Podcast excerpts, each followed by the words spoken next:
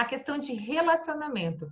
Diferenciar as habilidades da equipe para atender clientes diferentes. Então, e aqui, como os clientes valorizam o relacionamento, e aqui independente se é cidade pequena, média ou grande, tá? Todo ser humano valoriza ser bem tratado. Então, você tem que saber exatamente qual é o perfil de pessoa que você tem que colocar em qual área. Se você sabe que você tem que tratar com outros tabeliães, que você tem que tratar com engenheiro, que você tem que tratar com advogado, quem é da sua equipe que está preparado para tratar com essas pessoas, tá?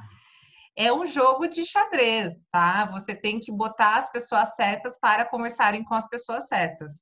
Se você sabe que um cliente é mega importante para você, você não vai colocar o estagiário para conversar com ele. Você mesmo vai conversar. Ou você vai colocar o seu substituto, que já está muito bem preparado, e a gente fala de brifado, né? Que tá, é, conhece tudo do cliente para ir lá. Uh, conversar com ele e explicar qual é a relevância do cartório, por que, que vocês atendem bem, por que, que eles têm que ser o cliente de vocês, etc. E para isso, de novo, equipe. É a equipe que faz todos esses trâmites do relacionamento, seja presencial, por e-mail, telefone, WhatsApp.